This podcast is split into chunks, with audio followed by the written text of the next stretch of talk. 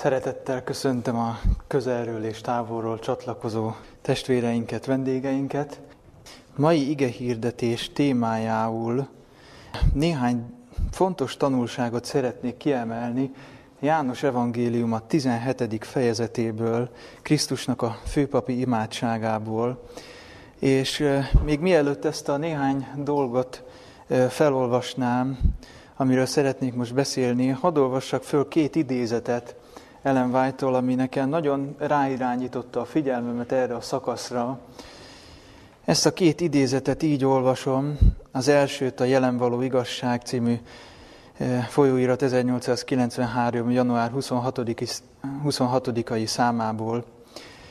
Mit is tárhatnék testvéreim elé, ami fontosabb lenne a tanulmányozás és a gyakorlás szempontjából, mint Krisztus imája. János evangéliumának egész 17. fejezete tele van zsírral és kövérséggel.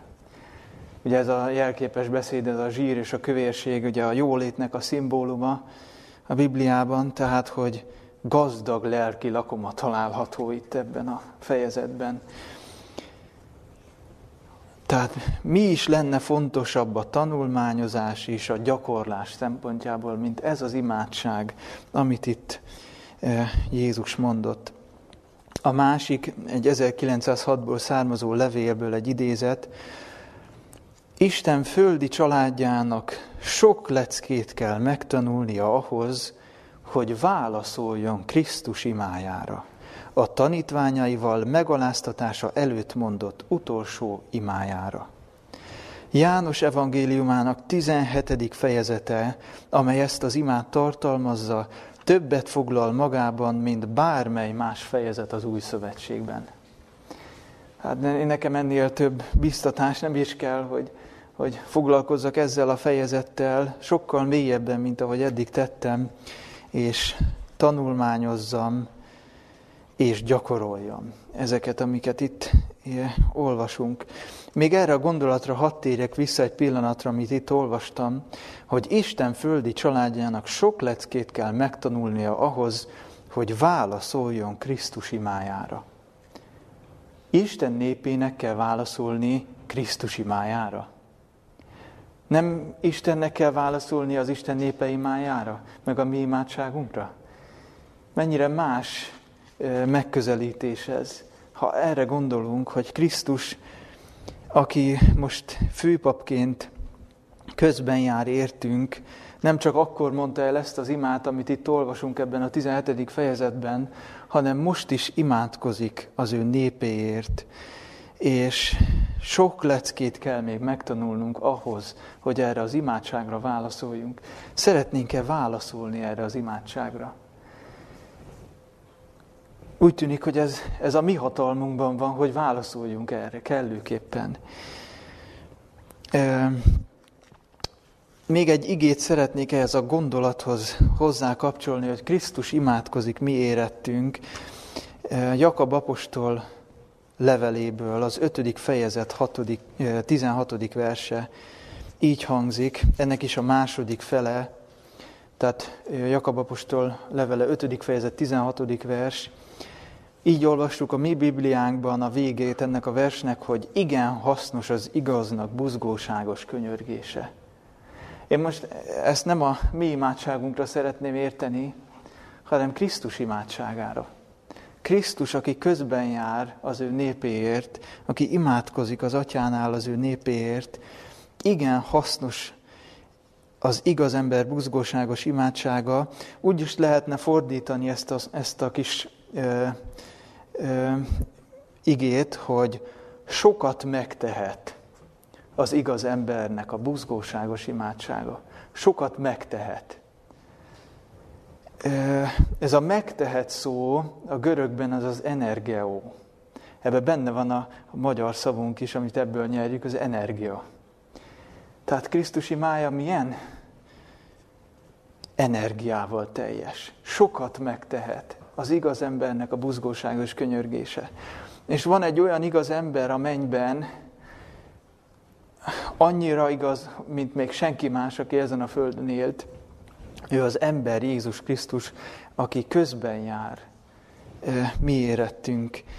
És nekünk hit által arra a tapasztalatra kell helyezkednünk, arra, arra a tényre kell nekünk rá nehezedni és ráállni hit által, hogy Krisztusnak az imáját ne korlátozzuk.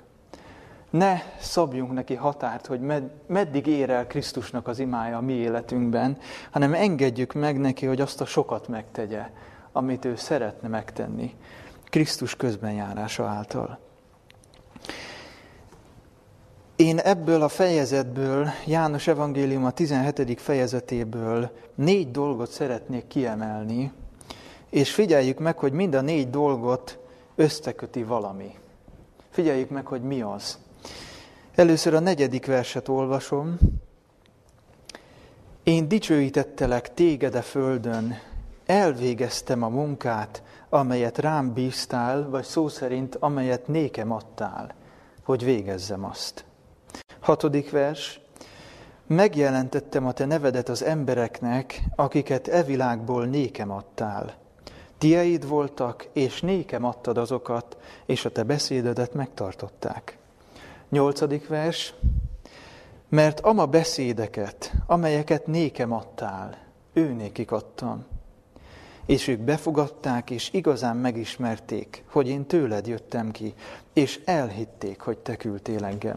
És még ugyanebből a fejezetből a 22. vers, és én azt a dicsőséget, amelyet nékem adtál, ő nékik adtam, hogy egyek legyenek, amiképpen mi egy vagyunk. Nem tudom, megfigyeltük-e, hogy négy dologról olvastunk, kifejezetten, amit összeköt valami. Mind a négy versben szerepelt valami, ami mind, amit mindegyikhez Jézus hozzá kapcsol. Most még egyszer csak külön ezeket kiemelem. Negyedik versből elvégeztem a munkát, amelyet nékem adtál.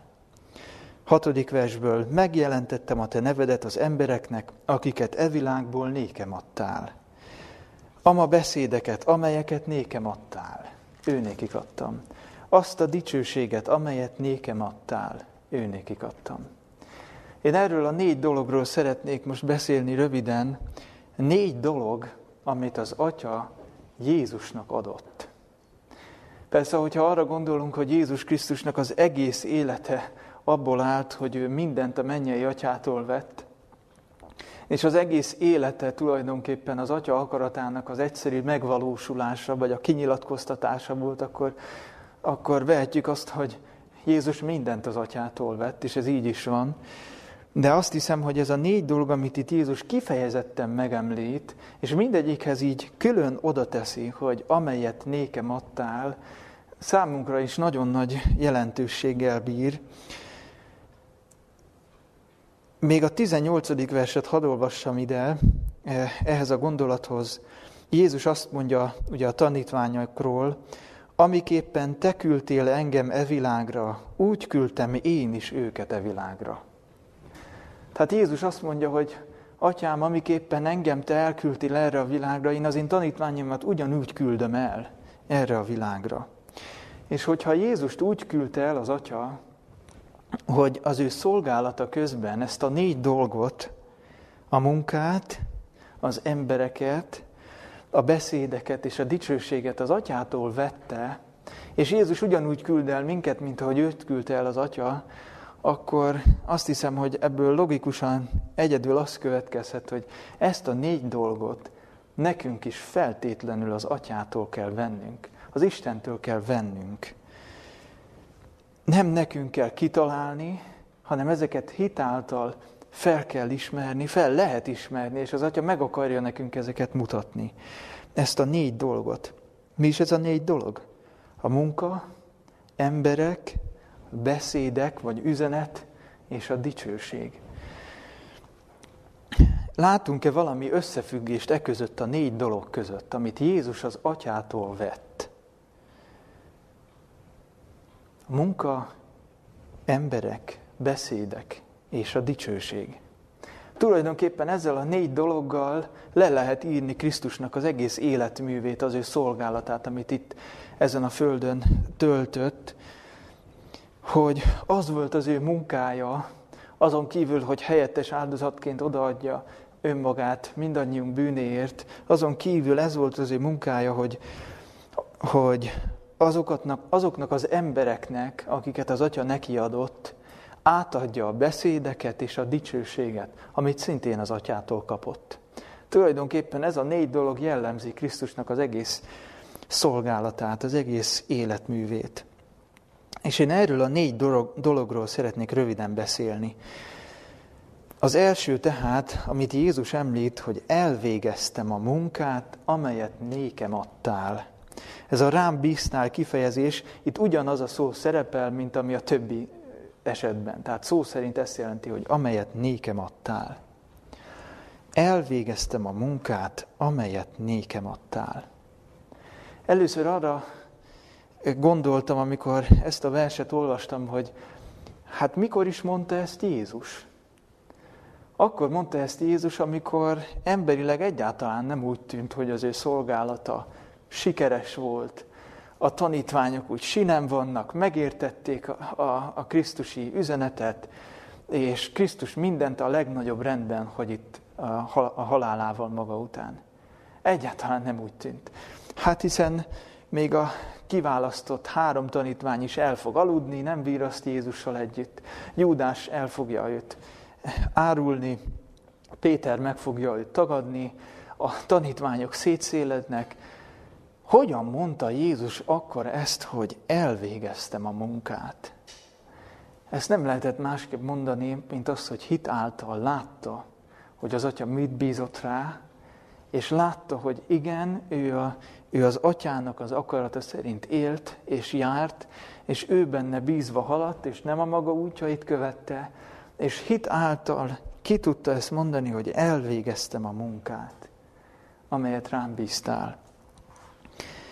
Milyen nagy dolog ez, hogy valaki ezt tudja mondani, hogy elvégeztem a munkát. De én sokszor nekem az volt az érzésem, hogy hát a munka az mindig sokkal több, mint amit az emberek el tudnak végezni. Hát a munkát azt nem csak így félbeszakítani lehet, vagy abba hagyni egy kis időre, mert valami mást is kell csinálni, vagy pihenni kell. Hogy lehet befejezni a munkát? Én nekem ez egy óriási örömhír, ez a gondolat, hogy a munka, amit nékem adtál. Ha nem lehetne ez a gondolat, ha, e, igaz, hogy az Atya, hogy az Isten és Jézus Krisztus ad nekünk munkát, akkor hogyan mondhatná bárki is, hogy elvégezte a munkát? Hát nem mindig lehet találni valamit, valami munkát. Akár csak a ház körüli teendőkre gondolunk, mindig lehet valamit még tovább finomítgatni, valamit javítani, valamit szépíteni, akár csak azokra a teendőkre gondolunk, amit, amit Jézus Krisztustól veszünk, mint, mint a lélekmentés szolgálata, mint a környezetünknek és az embereknek való szolgálat. Hát nem ott is végtelen a munka?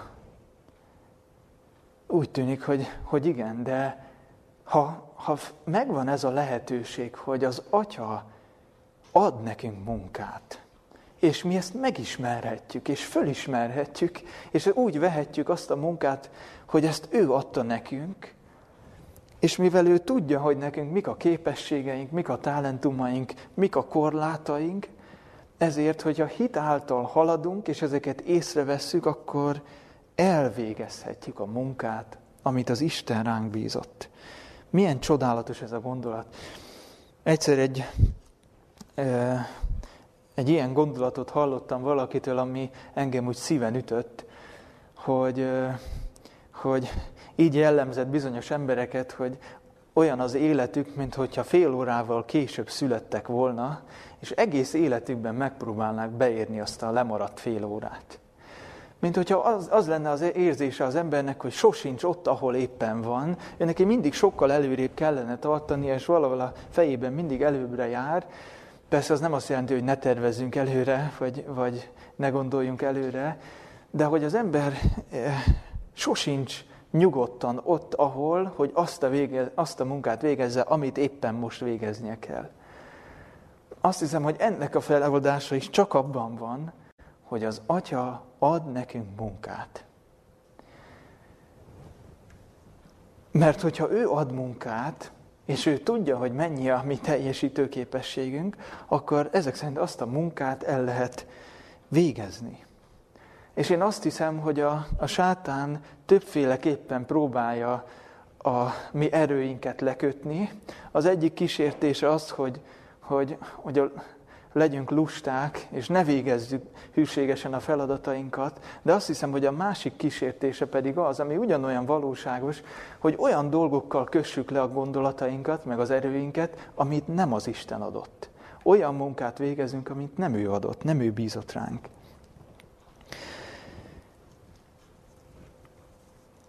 Még erre a gondolatra hadd térjek vissza, hogy, hogy elvégeztem. Elvégeztem a munkát.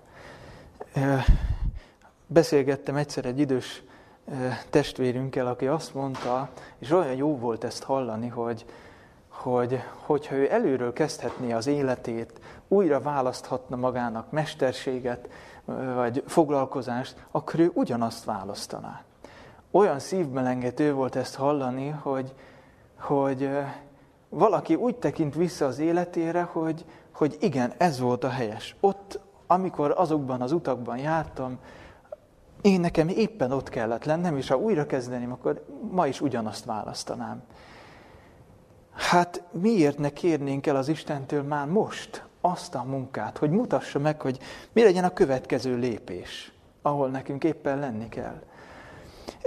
Miért a, a halálos ágyunkon, vagy az életünk végén kelljen keservesen visszatekinteni az életünkre, hogy, hogy hát bizony sok utat másképp, másképp vettem volna be.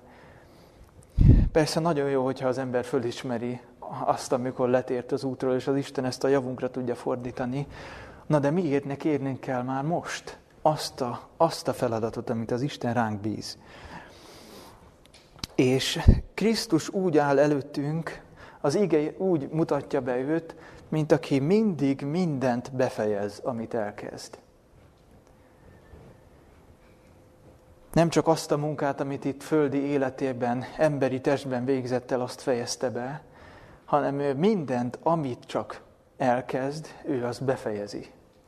Tulajdonképpen az, hogy itt szombaton összegyűlünk, a Teremtés emlék ünnepén, e, tulajdonképpen ezzel azt a, azt a hitünket valljuk meg, hogy az Isten mindent, amit csak elkezd, az befejezi. Hogy amikor ő elkezdte a teremtést, akkor ő a hatodik napra befejezte az égnek és a földnek és annak minden seregének a teremtését. És a hetedik napra úgy ment be, úgy nyugodott meg, hogy ő azt tökéletesen befejezte. Az Istennek ebbe a csodálatos tulajdonságába pillanthatunk be, és ebbe a nyugalomba vonulhatunk be ilyenkor szombatnapon is, és minden nap, hogy, hogy az Isten mindent, amit elkezd, azt befejezi.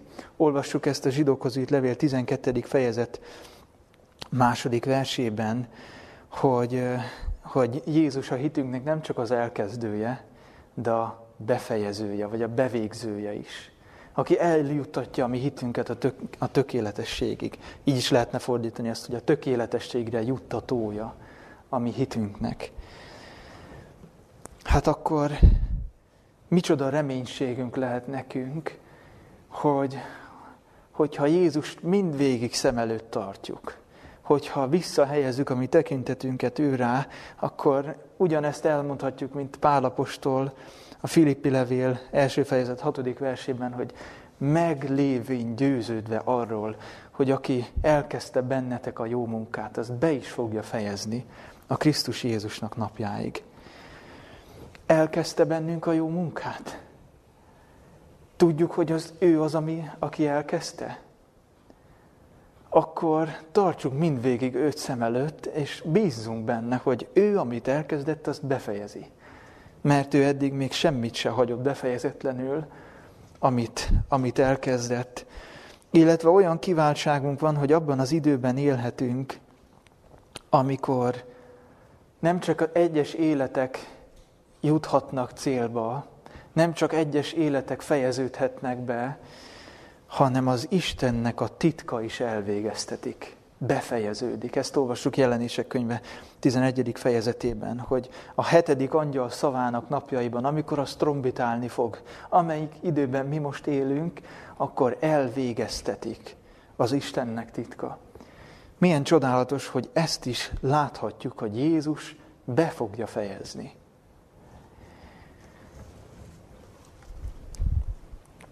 És visszatérve a mi életünkre és a tanulságokra, az Atya nekünk is ad feladatokat, munkát.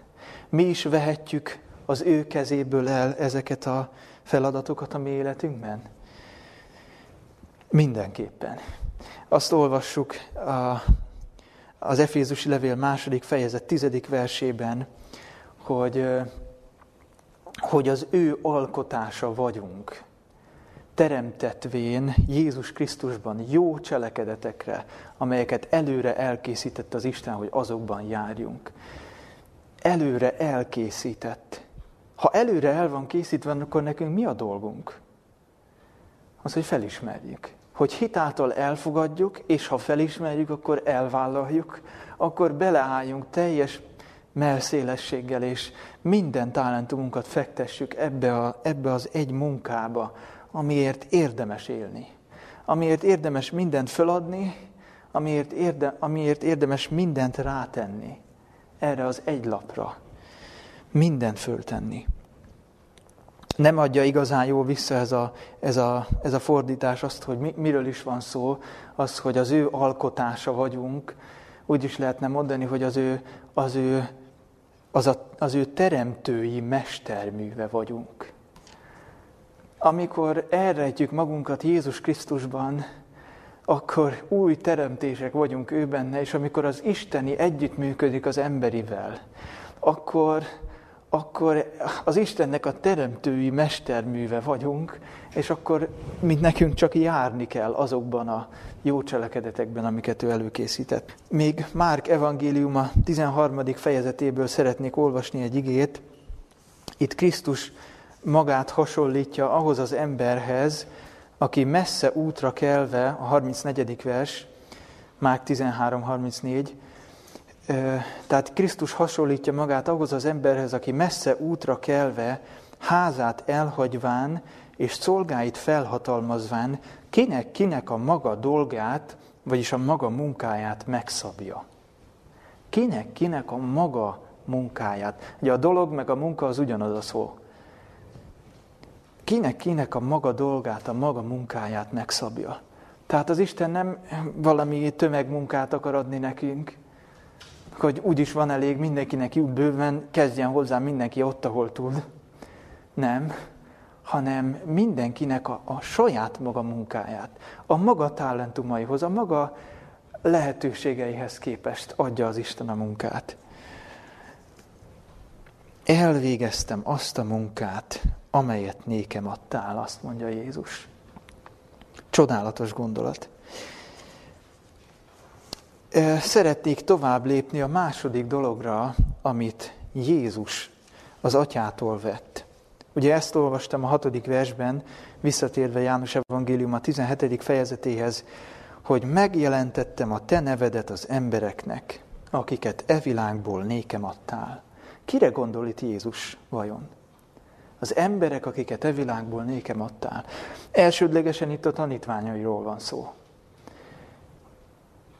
Vajon Jézus hogyan választotta ki a tanítványait? I, egyszerűen csak körbejárt, megpróbált minél több embert megismerni, és akkor kiválasztani azokat, akiknek a legjobb képességeik vannak? Hát, hogyha emberileg megnézzük, ezt a kijelentést, akkor megint csak nem úgy tűnik, hogy, hogy Jézus a legígéretesebb tanítványokat választotta ki. Egyszerű ö, emberek voltak, a halászok némelyike, némelyikük volt, aki vámszedő volt, ö, tehát nem egy kifinomult, nem egy tanult emberek, bár taníthatóak voltak, és ez volt a leg, legnagyszerűbb dolog, Na de hogyha ezt vesszük e, alapul, hogy taníthatóak voltak, hát Jézusnak mennyit kellett küzdenie mondjuk egy Péterért? Egész három és fél éves szolgálata alatt nem értette meg azt, hogy mit is jelent igazán eh, Krisztust követni, bár utólag megértette, de Jézust ez alatt is mi bátorította, hogy azok a, azok a tanítványok, akik itt vannak mellettem, akik sokszor nem is tudják, hogy milyen lélek uralkodik bennük. Honnan tudta Jézus? Miért nem adta föl, hogy jó, hát akkor inkább keresek tanítványokat, mert hát ha velük jobban járok. Honnan tudta? Hogy igen, igen, nem, nem fölösleges rájuk pazarolni, úgymond a, az erőfeszítést, meg a tanítást. Honnan tudta ezt Jézus, hogy végül be fognak érni ezek a tanítványok, és hatalmas munkát fognak elvégezni az ő ereje által? Honnan tudta? Úgy, hogy őket az Atya neki adta.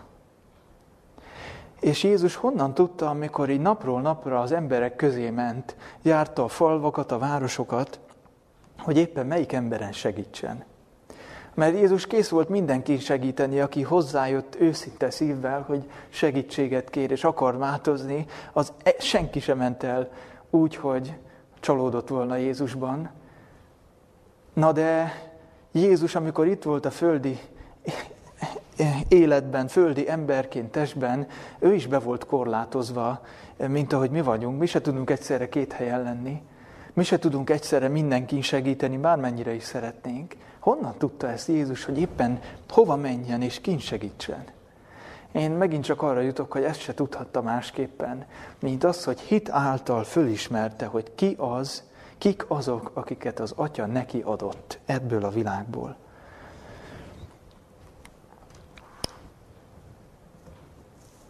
És mi hogyan ismerjük föl, hogy ki az, akiket az Atya nekünk adott? Vannak emberek, akiket az Atya nekünk adott?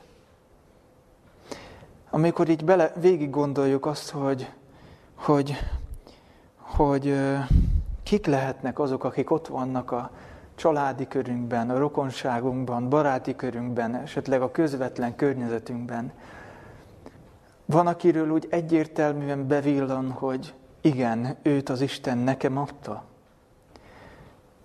És érzem, hogy ő érte felelősségem van. Hogy mi lesz az ő üdvösségével, mi lesz az ő lelki előre menetelével. Vannak ilyen emberek? Igen, én azt hiszem, hogy az Atya nekünk is adna ilyen embereket. És nekünk is ad ilyen embereket, hogyha nyitott szemben járunk, akkor fölismerjük.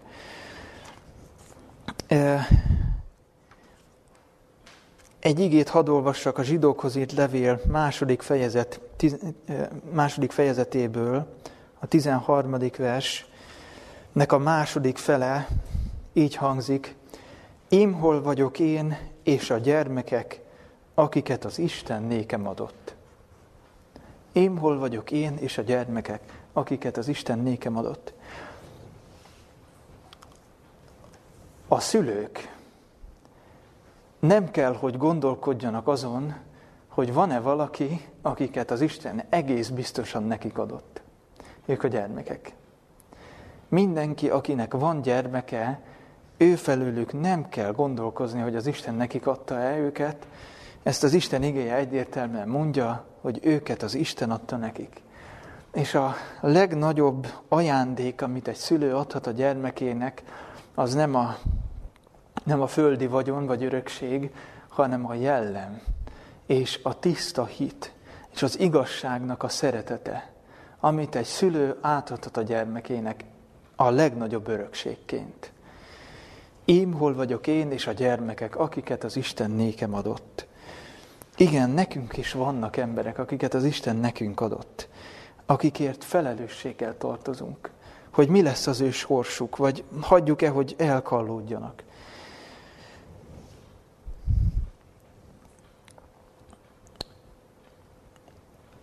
Ö, és tulajdonképpen minden igazi tanítványnak a, a legnagyobb biztatás, és a legnagyobb bizonyosság az ez a gondolat, hogy őt az Atya Jézus Krisztusnak adta. Ugyanebben a, a bibliai könyvben, János evangéliumában, a hatodik fejezet 44. versében olvassuk ezt, amit Jézus mond, hogy senki sem jöhet én hozzám, hanem ha az Atya vonja őt. Senki sem jöhet én hozzám, hanem ha az Atya vonja őt. Ebből ne azt a következtetést szűrjük le, hogy hát akkor engem az Isten nem von, akkor én nem tudok Jézushoz jönni. Nem, nem erről van szó. Nem erről van szó, hanem arról van szó, hogy mindenki, aki tapasztalja az Isten vonzását, aki meghallotta azt a hívást, amit, amit Jézus intéz felé, amit mindenki meghallhat, hogyha, hogyha elolvassa Jézusnak a szavát, hogy jöjjetek én hozzám minnyájan, akik megfáradtatok és, megpihent, és megterheltettetek. Mindenki meghallhatja ezt a hívást, de aki fölismerte ezt a hívást, ezt a vonzást, és Jézushoz jön, az nem azért jön Jézushoz, mert a maga fejéből kipattant ez az ötlet, hanem az atyának a, a mindent megelőző vonzása. E, tulajdonképpen csak erre adtunk választ. Amikor Jézus megérintett bennünket, amikor az ő vonzása e, hívott bennünket, és mi igent mondtunk rá. Ne ugorjunk arra a következtetésre, hogy, hogy az embernek nincs beleszólása. Hogyha valaki, valakit az Atya Jézusnak adott, akkor, akkor az embernek nincs beleszólása. Hiszen gondoljunk arra, hogy mikor az Isten adott feleséget e, Izsáknak, e, és egyértelművé tette az Isten az ő választását, hogy Rebeka az, Rebekát adtam feleségként. Rebekától is megkérdezték, hogy, hogy vajon elmésze? Vajon elmésze? Az Isten, hogyha vonz bennünket, akkor mink, tőlünk is megkérdezi, hogy vajon elmegyünk-e? Elmegyünk-e arra, arra az útra, amire ő hív bennünket? János Evangélium a tizedik fejezetében olvasunk arról, hogy azokat, hogy azok, akiket az Atya Jézusnak adott, hogyan válaszolnak erre a hívásra. A tizedik fejezet 27. versétől olvasom az igét. Az én juhaim hallják az én szómat, és én ismerem őket, és követnek engem. Így lehet válaszolni. És én örök életet adok nekik, és soha örökké el nem vesznek és senki ki nem ragadja őket az én kezemből. Miért? Az én atyám, aki azokat adta nékem. Itt van a kapocs. Nagyobb mindeneknél, és senki sem ragadhatja ki azokat az én atyámnak kezéből. Én és az atya egy vagyunk. Tehát az atya látja, előre ismeri mindenkinek a szíve legtitkosabb és legmélyebb vágyát, hogy amikor szemtől szemben megismeri az evangéliumot, és, és Krisztusnak az üzenetét, vajon engede ennek a hívásnak, engedi-e, hogy megváltozzon az élete, és az én juhaim hallják az én szómat, meghallják-e, akár az ige hirdetőn, akár az ige olvasás által meghallják-e, hogy ezt nem, az, nem egy ember mondja nekik, nem egy ember teszi föl nekik a kérdés, hanem maga Isten, és ők követnek engem, és követik-e Jézust. Kik ezek? Azok, akiket az én atyám nékem adott. És itt egy olyan bizonyosság van, amiről itt Jézus beszél, hogy az én atyám, aki azokat nékem adta, nagyobb mindenkinél, és senki sem ragadhatja ki azokat az én atyámnak kezéből. Ha az nem lenne elég bizonyíték nekünk, hogy Jézus Krisztus kezéből senki sem ragadhatja ki azokat, akik hallják az ő szavát, és követik Jézust, a pásztort, annak a Jézusnak a kezéből sem ragadhat ki senki bennünket, aki még mindig mindent befejezett eddig, amit elkezdett, ha ez nem lenne elég bizonyíték, akkor ott van az Atya, aki nagyobb mindeneknél, és az ő kezéből senki sem ragadhatja ki ezeket a juhokat. Szeretnénk-e, hogy bennünket az Atya Jézusnak adjon? Lehet ilyet kérni?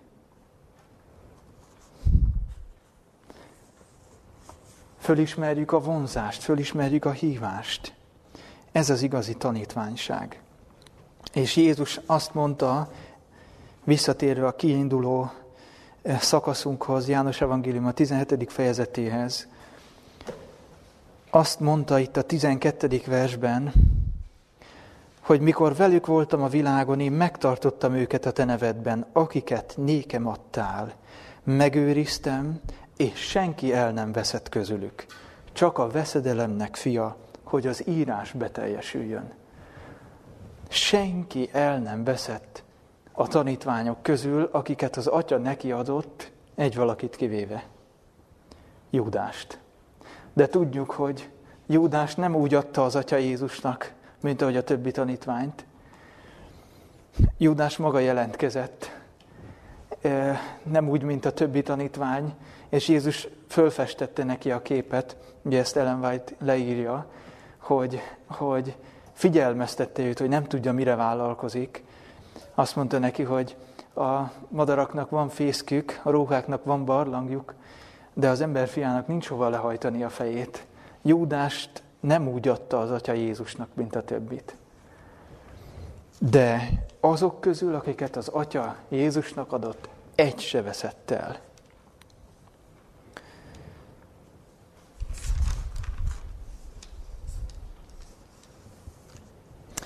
Hogyha egyet lapozunk itt a Bibliánkban, a 18. fejezetben olvassuk ezt, hogy mikor, jött, amikor Júdás jött a, a, az elfogató sereggel, és hogy, hogy megmutassa, hogy ki is az ő mestere Jézus, és elárulja őt, és oda jöttek Jézushoz, és keresték, hogy, hogy kicsoda a názáreti Jézus, akkor, akkor Jézus ajánlkozott, hogy, hogy, hogy meg, egyértelművé tette, hogy én vagyok az, és itt a 18. fejezetben, a 9. versben ezt olvassuk, illetve még a 8. vers vége, azért, ha engem kerestek, ezeket bocsássátok el. Mondja Jézus a tanítványokról. Ha engem kerestek, akkor engem vigyetek el, az én tanítványaimat hagyjátok ki ebből. Hogy beteljesüljön a beszéd, amelyet mondott, azok közül, akiket nékem adtál, senkit sem vesztettem el. Jézus Krisztus most van túl a Gecsemáné kerti küzdelmen, amikor vért izzott. És azok a tanítványok, akik még a legbelsőbb, a legszorosabb tanítványi kör se virrasztott vele. Még akkor se imádkoztak, amikor a legkeményebb csatát vívta a kísértéssel és az ellenséggel. Még akkor is az ő tanítványairól gondoskodik. Hogy, hogy őket hagyják, őket, ö, őket, ővelük ne csináljanak semmit. Ilyen, ami megváltunk, hogy, amikor ő a legnehezebb, az elképzelhetetlenül legnagyobb szenvedések között is az ő tanítványairól gondoskodik. Senki sem veszik el azok közül, akik, akiket az Atya néki adott. E, és a harmadik dologra szeretnék térni, ebben a visszatérve a 17. fejezethez, ama beszédeket, amelyeket nékem adtál. Ő nékik adtam. A beszédek, amelyeket az Atya Jézusnak adott. Hadd olvassak egy rövid gondolatot a Krisztushoz, Krisztus példázatai című könyvből, a Kérjünk, hogy adhassunk fejezet legelejéről. Krisztus folyamatosan mennyei atyától vett, hogy legyen mit továbbadnia nekünk. A beszéd, amelyet hallotok, nem az enyém, hanem az atyáé, aki küldött engem. Az embernek fia nem azért jött, hogy néki szolgáljanak, hanem hogy ő szolgáljon. Nem magáért élt, gondolkozott vagy imádkozott, hanem másokért. Reggelente órákat töltött Istennel, hogy elhozhassa a mennyvilágosságát az embereknek. Napról napra ismételten részesült a Szentlélek keresztségében. Az új nap hajnalán Isten felébresztette őt szendergéséből, hogy kegyelmével töltse be lelkét és ajkát, és így adhassa másoknak. A mennyei udvarokból kapta szavait, hogy erősíteni tudja a megfáradtakat és az elnyomottakat. És most idézi egy idézi az egyik messiási proféciát Izsaiás könyve 50. fejezetéből. Az Úristen bölcs nyelvet adott én nékem, hogy tudjam erősíteni a megfáradtat beszéddel. Fölserkenti minden reggel, fölserkenti fülemet, hogy hallgassak miként a tanítványok. Mikor Jézus itt volt ezen a földön, hogyan vette a beszédeket az atyától? Úgy, hogy tulajdonképpen ugyanúgy, ahogy mi is vehetjük ezeket a beszédeket. Azt olvastuk ebben a messiási proféciában, Ézsaiás könyve 50. fejezetében, hogy bölcs nyelvet adott nékem az Úr, mondja ezt Jézus. Hogy tudja erősíteni a megfáradtat beszéddel.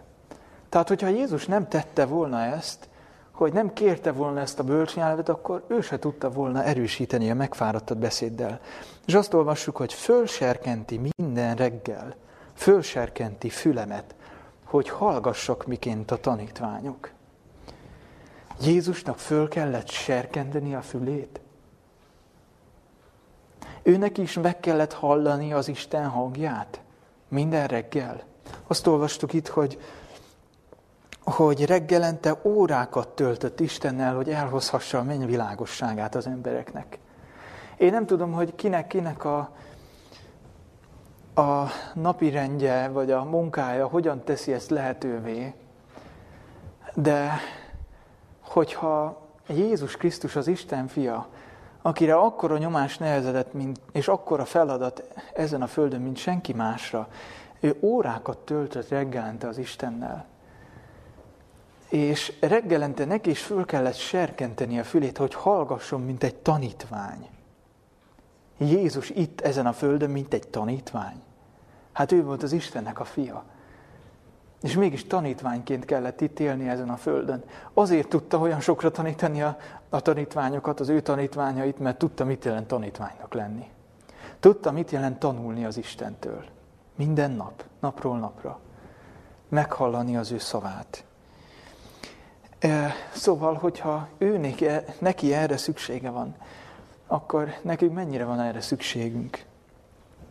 Azt hiszem, hogy az egyik legjobb szokás, amit az ember beépíthet a maga életében, az az, hogyha minden reggel személyesen olvassa az igét. Lehet, hogy reggel mondjuk nagyon korán kell fölkelni, és nincs sok időnk, hogy elmélyüljünk reggel de akkor is magunkhoz vehetünk annyit, amennyi a gondolatunkban úgy elkezd dolgozni. És napközben tudunk arról gondolkodni, és amikor lesz több időnk, akkor erre visszatérni. Valakitől hallottam, hogy hát, hogyha az igeolvasás az ilyen szokás lesz, akkor az úgy nem veszi el az örömét annak, hogy hát most szokásszerűen ki kell nyitni az igét, nem, nem lehet, hogy akkor ilyen, ilyen halott ige tanulmányozás lesz, hogy akkor, akkor elveszik annak, a, annak az ereje, meg a lelki töltete. Hogyha az ige tanulmányozást a táplálkozáshoz viszonyítjuk, akkor én is például rendszeresen szoktam étkezni. Megvan az ideje annak, hogy mikor eszem. De az nem azt jelenti, hogy azért eszek, mert jaj, nem már megint enni kell, mert itt van az ideje. Azért eszem, mert éhes vagyok. Csak azért, mert valakinek van egy rendszeres ideje, hogy mikor veszi kezébe az igét, attól még az, abból nem következik, hogy akkor feltétlenül ilyen kötelesség ízű lesz a, a Biblia tanulmányozás. És azt hiszem, hogy ez az egyik legépítőbb dolog, amit az ember megvalósíthat, amiért szüntelenül küzdeni kell, hogy, hogy ez, ez megmaradjon. Valami lelki táplálék reggelente amit az ember úgy a maga elmélyébe fogad. És Jézus ezeket a beszédeket továbbadta a tanítványoknak. És még az utolsó dologról szeretnék röviden szólni, amit a 22. versben olvasunk. Azt a dicsőséget, amelyet nékem adtál, ő nékik adtam azt a dicsőséget, amelyet nékem adtál, ő nékik adtam. Milyen dicsőségről van itt szó? Mit gondoltok, hogy itt miről lehet szó? Milyen dicsőség az, amit Jézus, az, Jézus kapott az atyától, és átadott a tanítványainak? Nem lehet más dicsőségről szó, mint a jellemnek a dicsőségéről.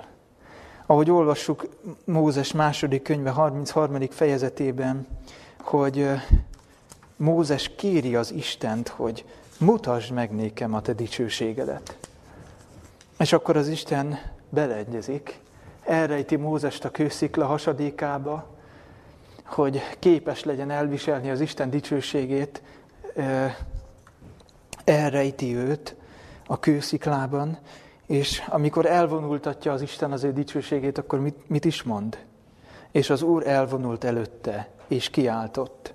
A 34. fejezet 6. versében olvassuk ezt. Az Úr, az Úr írgalmas és kegyelmes Isten, késedelmes a haragra, nagy írgalmasságú és igazságú, aki írgalmas marad ezer íziglen, megbocsát hamisságot, vétket és bűnt, de nem hagyja azt büntetlenül. Mármint a bűnt. És a vétked nem hagyja büntetlenül. Ez az Isten dicsősége. Kegyelmes, irgalmas, késedelmes a haragra, nagy irgalmasságú és igazságú, aki irgalmas marad ezer ízigren, és megbocsát hamisságot, vétket és bűnt, de nem hagyja az büntetlenül. Mármint a bűnt, és nem a bűnöst. A bűnös pont, hogy büntetlen marad. A bűn nyeri el a büntetését. Az Isteni a büntetés, ő veszi magára a büntetést, az emberé pedig a, meg, a bocsánat. Ez az Isten dicsősége, az ő jellemének a dicsősége. Ez az, amit e, Jézus vett az atyától, és átadott a tanítványainak. Egyetlen mondatot hadd olvassuk a Jézus élete című könyv 19. oldaláról, a második bekezdés. A Jézus arcán ragyogó dicsőség az önfeláldozó szeretet fénye. A Jézus arcán ragyogó dicsőség az önfeláldozó szeretet fénye. Hogyan adja Jézus tovább a tanítványainak ezt a dicsőséget? Mert hogy ő itt ezt mondta, hogy ezt a dicsőséget, amit ő vett az atyától, ezt átadta a tanítványoknak. Még egyetlen igét szeretnék ide kapcsolni, a korintusi második levél, negyedik fejezet, negyedik verse, bocsánat, hatodik verse, tehát 2 Korintus 4-6. Mert az Isten, aki szólt, sötétségből világosság ragyogjon, ő gyújtott világosságot a mi szívünkben, az Isten dicsősége ismeretének, a Jézus Krisztus arcán való világoltatása véget. Ez a világoltatása lehet, hogy egy kicsit nehezen érthető, úgy is lehetne fordítani ezt, hogy a Jézus Krisztus arcán való kifénylése, a tündöklése véget. Hogy jut el az emberhez ez a világosság? Mi Isten dicsősége, vagyis az Isten jellemének az ismerete. Isten dicsőségének az ismerete? Úgy gyújt az Isten a e, világosságot a mi szívünkben, az ő szava által, ahogy kezdetben azt mondta, hogy sötétségből világosság legyen, és lett világosság, a Jézus Krisztus arcán keresztül.